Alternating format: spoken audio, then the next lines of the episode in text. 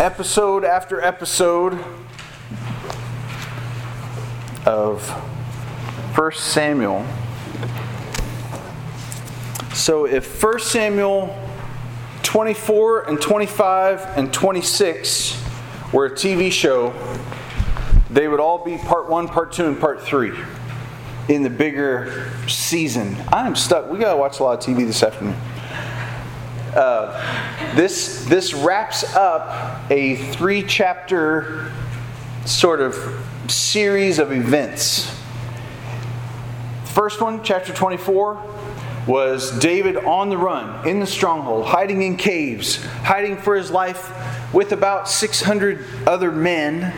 Gosh, and all their wives were with them, and their kids were with them, and their supplies were with them, and they were going from various places. They were in a uh, woods, they were in a forest, then they were in a wilderness, then they were in rocks and caves and caverns and canyons. And Saul came after him. The Ziphites said, Hey Saul, David's hiding in the in the caves of En Gedi. And Saul goes out, and you have the whole scene where Saul goes into the cave, takes off his garments to use the bathroom. David's in the cave that Saul is in.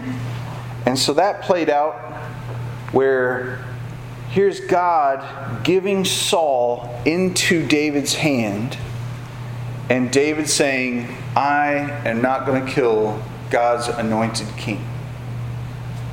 And so he spared him. Saul said, Oh man, I am never going to chase after you again, David. You're a better man than I am. I am so sorry I did this. And they part ways. Chapter 25, you have David guarding, living out in the wilderness. This rich dude, that his name means a foolish wineskin, things like that, out in the wilderness. And he's got 3,000 sheep and 1,000 goats. And David says, Hey, uh, can you give us some food? Because we've kind of been protecting all of your crops and we benefit your land and we're all hungry and it's a feast day. And Nabal is like, No way, forget it.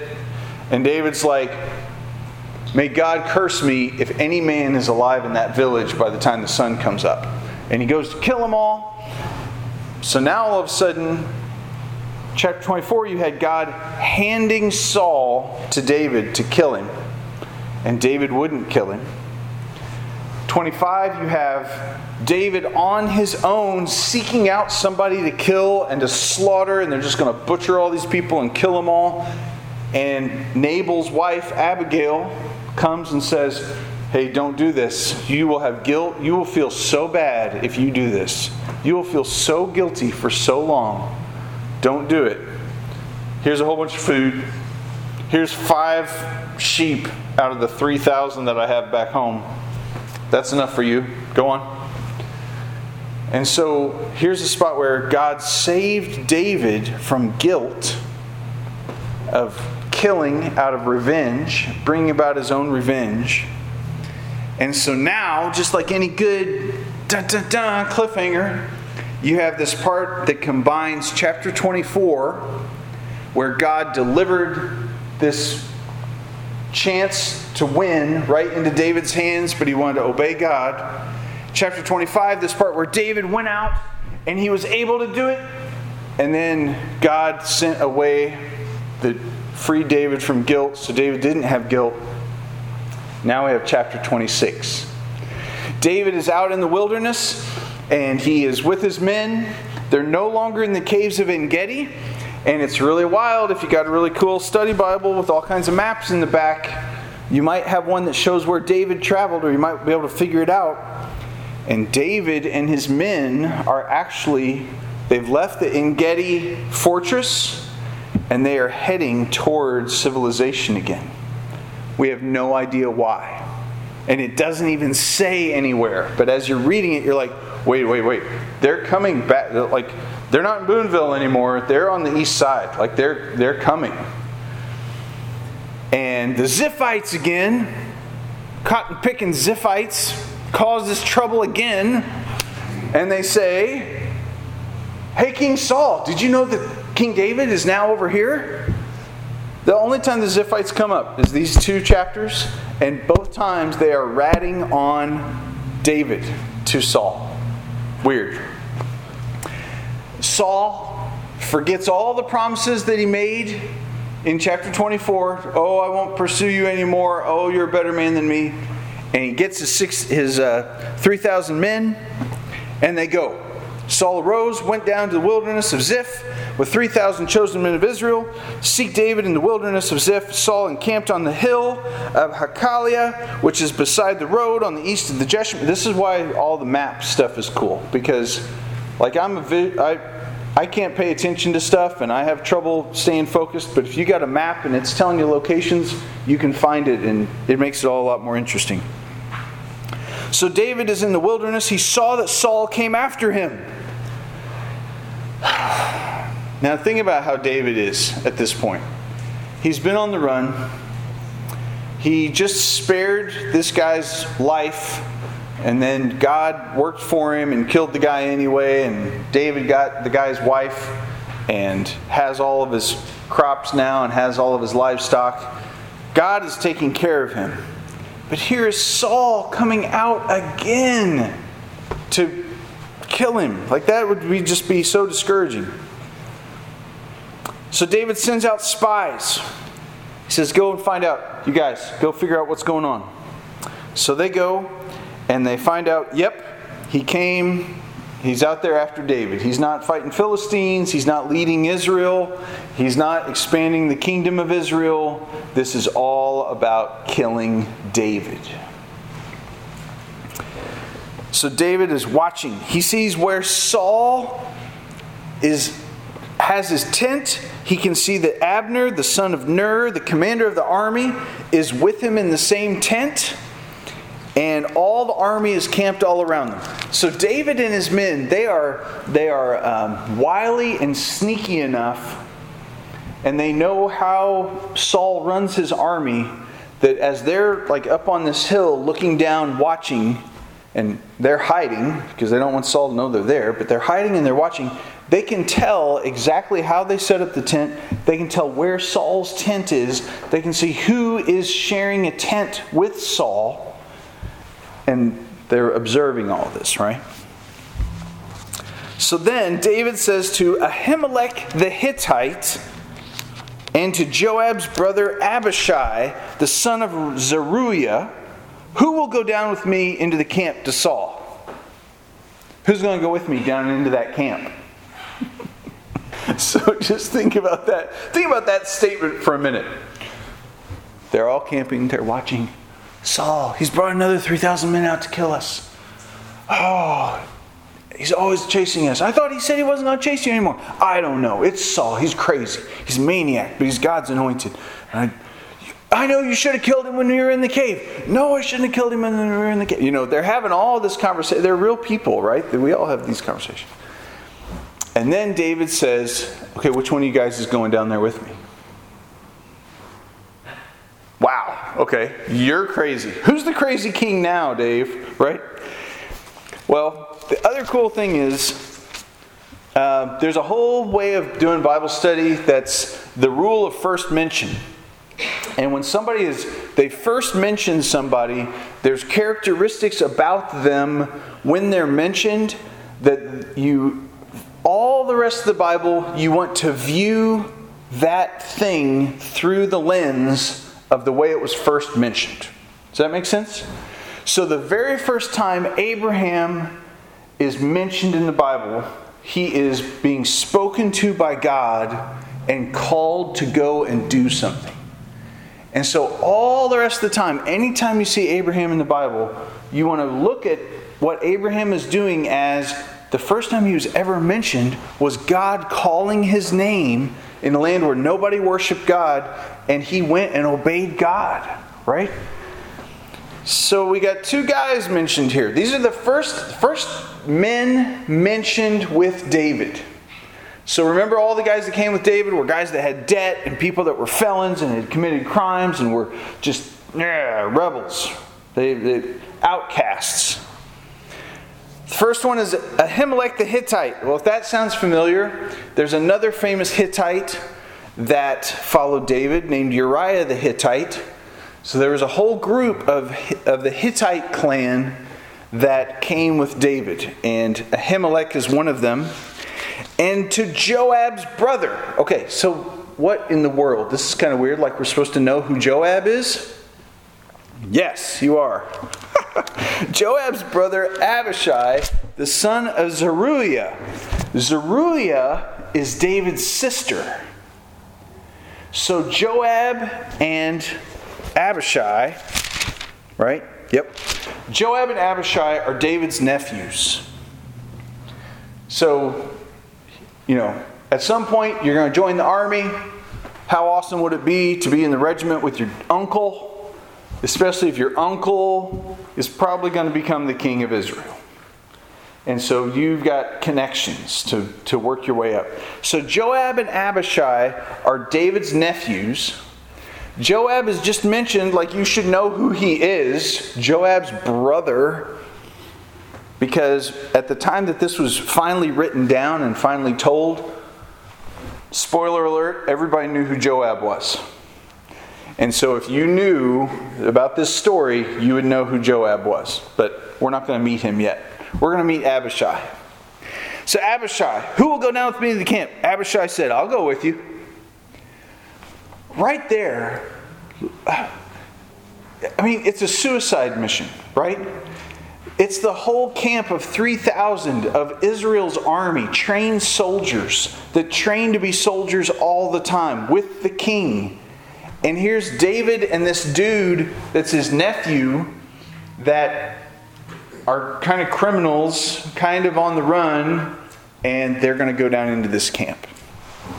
Well, let me tell you, from now on, every time you see the word Abishai, every time Abishai shows up from here on in the Bible, he either wants to kill somebody or he kills somebody.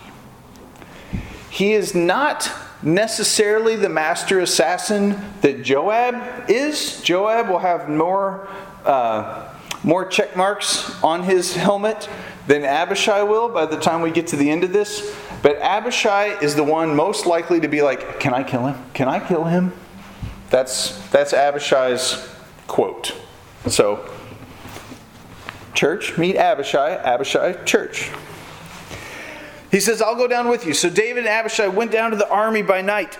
They, there lay Saul sleeping within the encampment, encampment with his spear stuck in the ground at his head, and Abner and the army lay all around him. So Abishai and David sneak into the camp. Have you guys ever been to Vincennes for the rendezvous, the, the uh, reenactment, the Revolutionary War reenactment?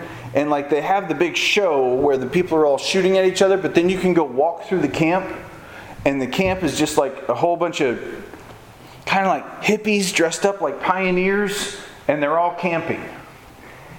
Can you imagine sneaking around through that? I mean, there's there's not lines. They don't make rows. They're just they're just camping, and there is some order to it. But David and Abishai are sneaking through this at night. And of course, you're going to keep your most prized possession, the king, in the middle. So there's no shortcut, there's no easy way in. They sneak all the way in. They go all the way into Saul's tent, his very tent where he is sleeping. And it mentions his spear. Saul and his spear, it almost becomes a joke. He always had his spear. He was his spear that he threw at David, right? He threw his spear at David a couple times. He threw his spear at his own son Jonathan to kill his own son Jonathan at one point.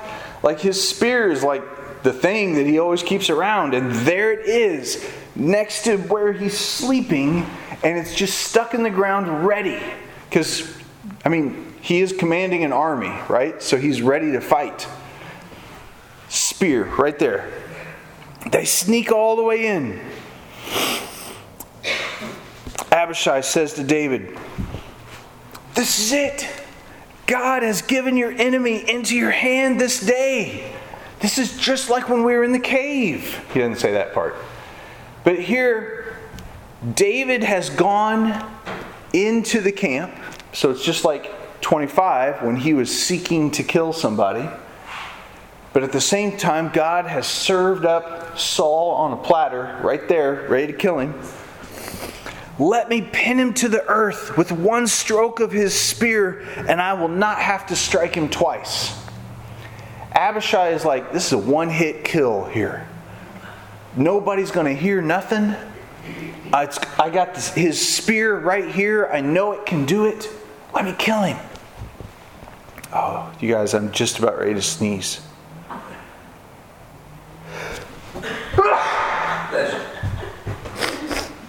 All right.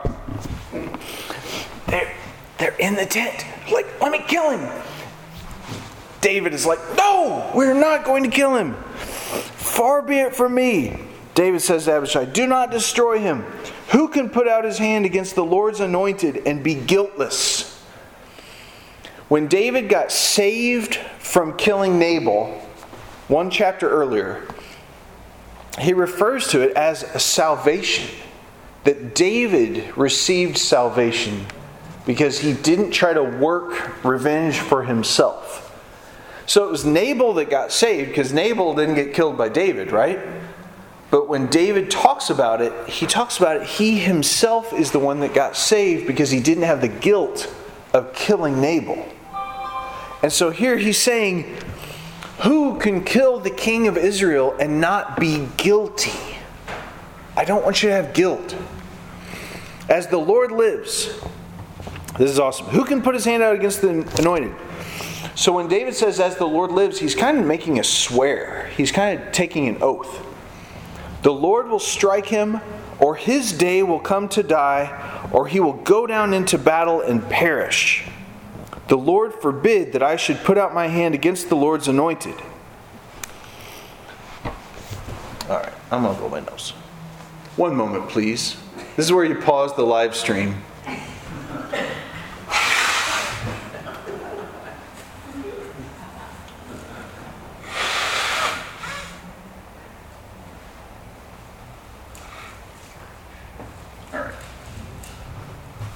Otherwise, I was going to be on the edge of a sneeze for a half hour. Uh, David says, Look, Saul's going to die. Saul is not going to live forever. But Saul is not going to die by my hand. Isn't that wild? Like, like play that out and, and make it a little bit more general. This person that has wronged me terribly is not going to go on wronging me terribly forever. At some point, God has established a way that it will stop, it will end. The pain that this person is inflicting upon me will stop. And I can either physically, violently stop it myself and have guilt, or I can let God do it. And if I let God do it, I don't know how God will do it. God's either going to make him die, God's either going to make him change. I don't know. But God's going to do it. And I trust God to do it more. Isn't this incredibly impl- applicable to us today? I mean, whether, whether you have real enemies that are out to get you or if you have imagined enemies that the news tells you about, I could physically stop them, like blow them up or shoot them or whatever, or I can let God do it. And when I turn people over to God, when I turn my enemies over to God, God really shows off at how good He is at this stuff. And that's what David's doing. The Lord will strike him, or his day will come to an end, or he'll go down into battle and perish. The Lord forbid that I should put out my hand against the Lord's anointed. We're not going to kill him. But Take now his spear that's at his head and his jar of water, and let's get out of here. So, we're going to take his spear. Saul and his spear is like, oh man, he's always got his spear. That's his thing that he uses. His water is just a flat out practical real life thing.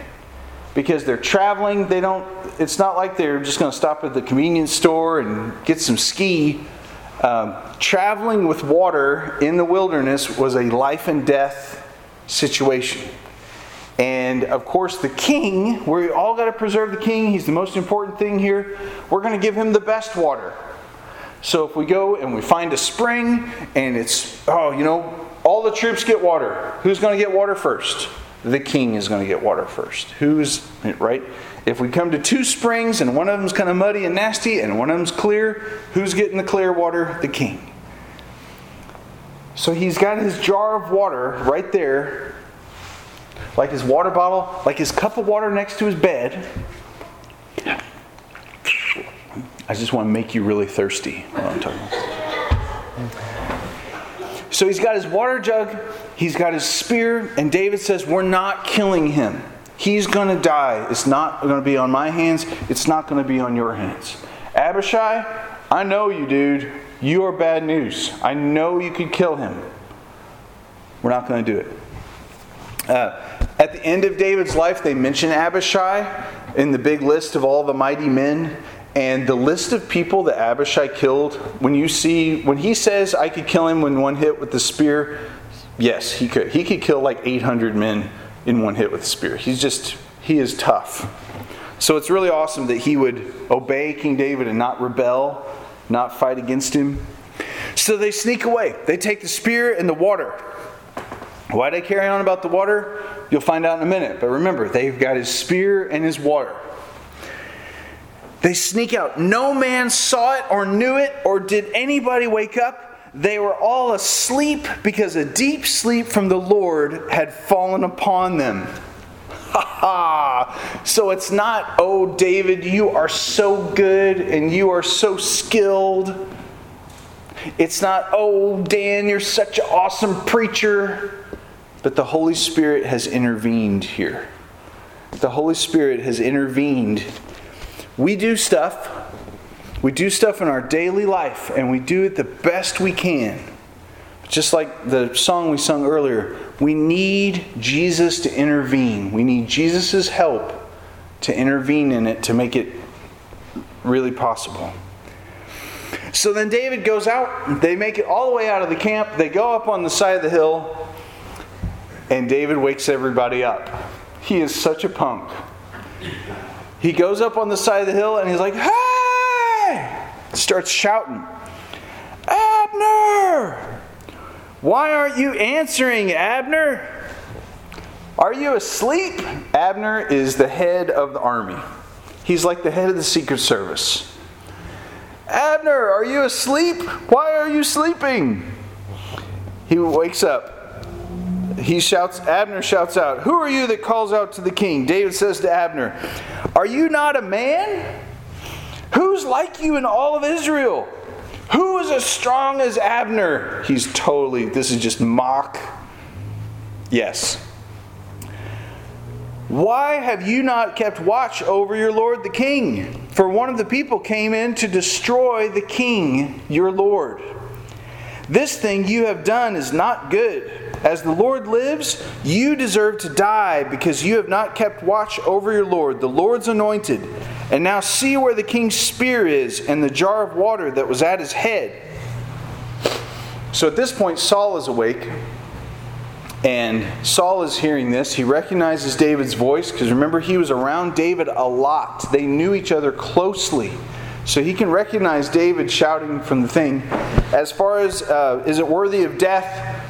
Yes, this was a, a crime. Failing to protect the king was a crime punishable by death. Saul recognizes it. He comes out, Is that your voice, my son David?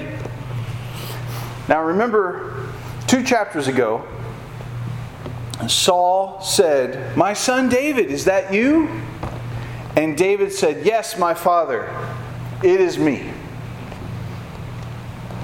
Times have changed. Is that your voice, my son David? And David said, It is my voice, my Lord, O King. We're not doing this father and son business anymore.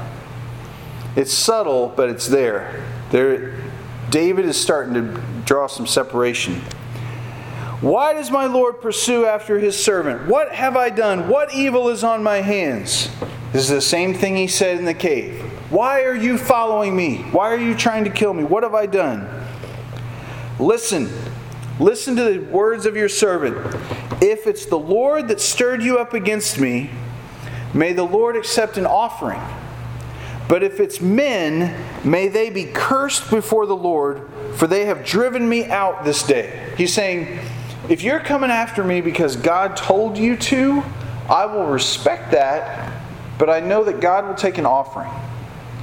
But if you're coming after me because of a bunch of men, because a bunch of ideas, and he doesn't call him out fully because you, then may a curse be on whoever is making you come after me. This is a really good when I um, when I was the, the pastor at the rescue mission, it was a common thing on Mondays for guys to come to me and complain about whatever church I made them go to because they were required to go to church on Sunday. But I tell them there's 250 churches in Evansville. You can go five years, never go to the same church twice. You're bound to find one that you can sit through for an hour. And they would complain. And I would say, okay, wait, I totally want to hear all of your complaints about church, but you have to have chapter and verse. And they would say, what? And I would say, don't come complaining to me that the air conditioning didn't work or the guy talked too slow. If you want to complain about church, you got to have chapter and verse. It's the same kind of thing here. If God has stirred you up against me, then by all means obey God and let's give God a sacrifice. But if it's just man's pickiness that's making you come after me here, then a curse be on those men. So he's basically proclaiming a curse on Saul at this point, right? He says, What are you doing? He says all this kind of same thing. It's like you're a flea. You sent your whole army out here after a flea. That's the same thing he says about the cave. You're like looking for a single bird in all the mountains. You're silly. Saul says, I have sinned. Return, my son David, for I will no more do you harm. Blah, blah, blah, blah, blah, blah, blah. Same thing that he said at the cave. What's awesome is at the cave, David said all this stuff to, to Saul, and he was like, All right, if you agree, then, then we'll make a covenant between us, and I won't harm you, and blah, blah, blah. David doesn't even regard all of Saul's promises. He's like, David answers. He says, Here is your spear, O king. Let one of your young men come over and take it. Um, young men. So it doesn't really say young men there. It's like uh, get, get one of your little ankle biters to come and get your dang spear. I mean, it's really it's a it is a harmful. Th- this phrase is so cleaned up in the ESV. It's it's fun. Um, young man is is uh, derogatory. It is cutting you down. It's like. Um, your, your, little, your little sissies. Get one of your little sissies to come get your spear. The Lord rewards every man for his righteousness and his faithfulness, for the Lord gave you into my hand today, and I would not put out my hand against the Lord's anointed. As your life was precious this day in my sight, you think he's going to say, I didn't kill you, so you don't kill me, right? No, he's not making any deals with Saul. As your life was precious this day in my life, in my sight, so may my life be precious in the sight of the Lord, and may he deliver me out of all tribulation. David is making a deal with God regarding Saul. He's not making a deal with Saul. This is so cool. This is the same thing that God does with himself regarding Abraham. Going back to Abraham, he makes this covenant, and God makes the covenant with himself regarding Abraham. God, in, in his cosmic way, makes a deal with himself to always care for Abraham.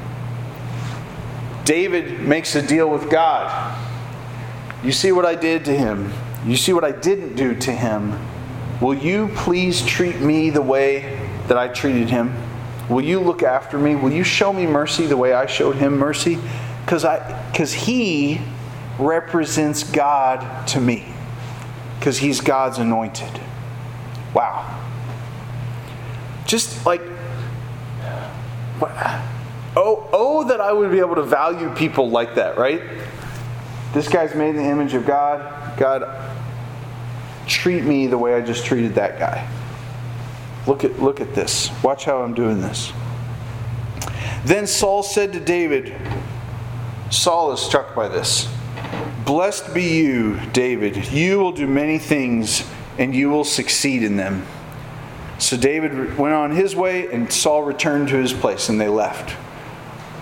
He didn't give him back his water. He says, Send one of those little girls over here to get your spear, and I'll send you home with it. Who's in charge here? Who is keeping it? David is. There's one commentator that says that as Saul was sleeping, he had life and death. He had his spear and he had his water. And David gives him back his spear, meaning the life of the king, the support of the king, the, the provision of the king, David has taken it.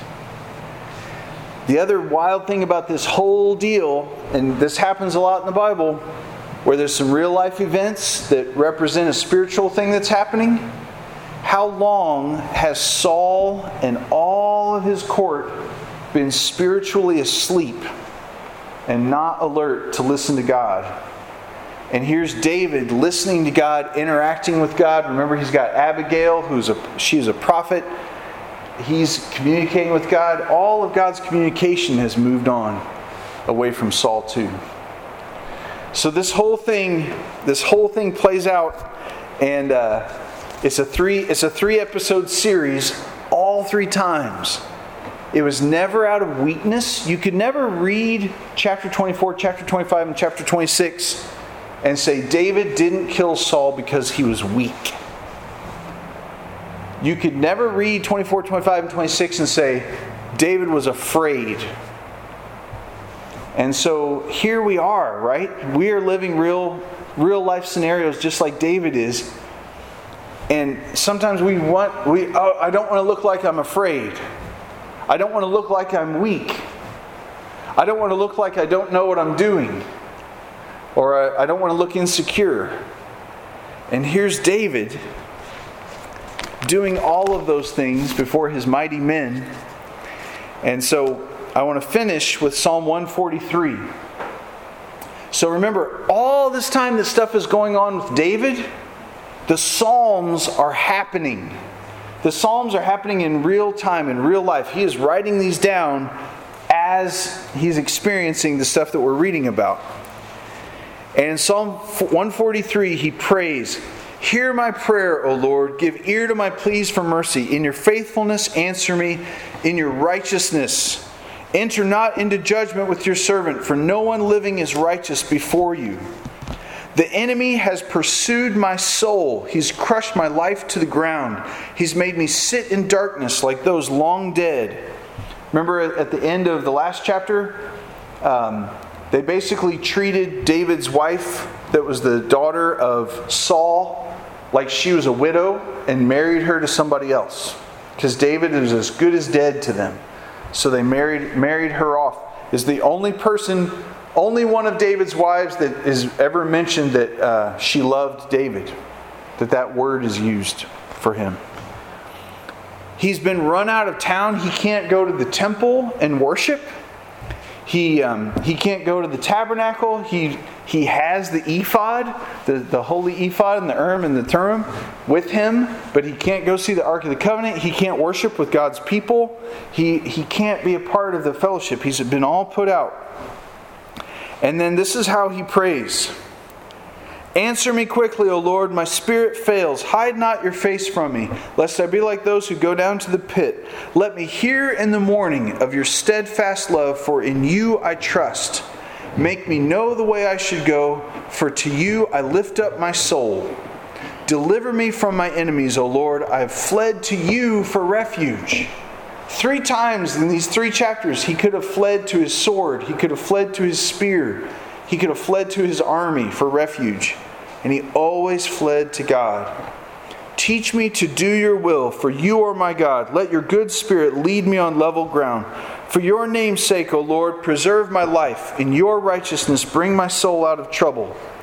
In your steadfast love, you'll cut off my enemies. You'll destroy the adversaries of my soul, for I am your servant. So, he gives us a guide just by his own life, right? Rather than pray, rather than act and have revenge on somebody, rather than punch somebody in the nose or, or slander them on Facebook, David says, Commit your cause to the Lord. Cry out to God and let God handle it. And then watch Him do it. Let Him show off His steadfastness, His steadfast love in the morning. How awesome it would be to wake up in the morning and not have guilt of retaliation, not have guilt of hatred, but instead to know the Lord did some great work, right? Let's pray. Lord, we do this right now. We just take all of our struggles and our fights, we, we take the adversary of our soul and all the ways that the devil works against us and the world works against us, and we offer it all up to you. We deliver it all up to you, Lord. We put it into your capable hands and out of ours because you are so good. You are so skilled, and everything you do is right. We love you and we praise you, Lord. Amen.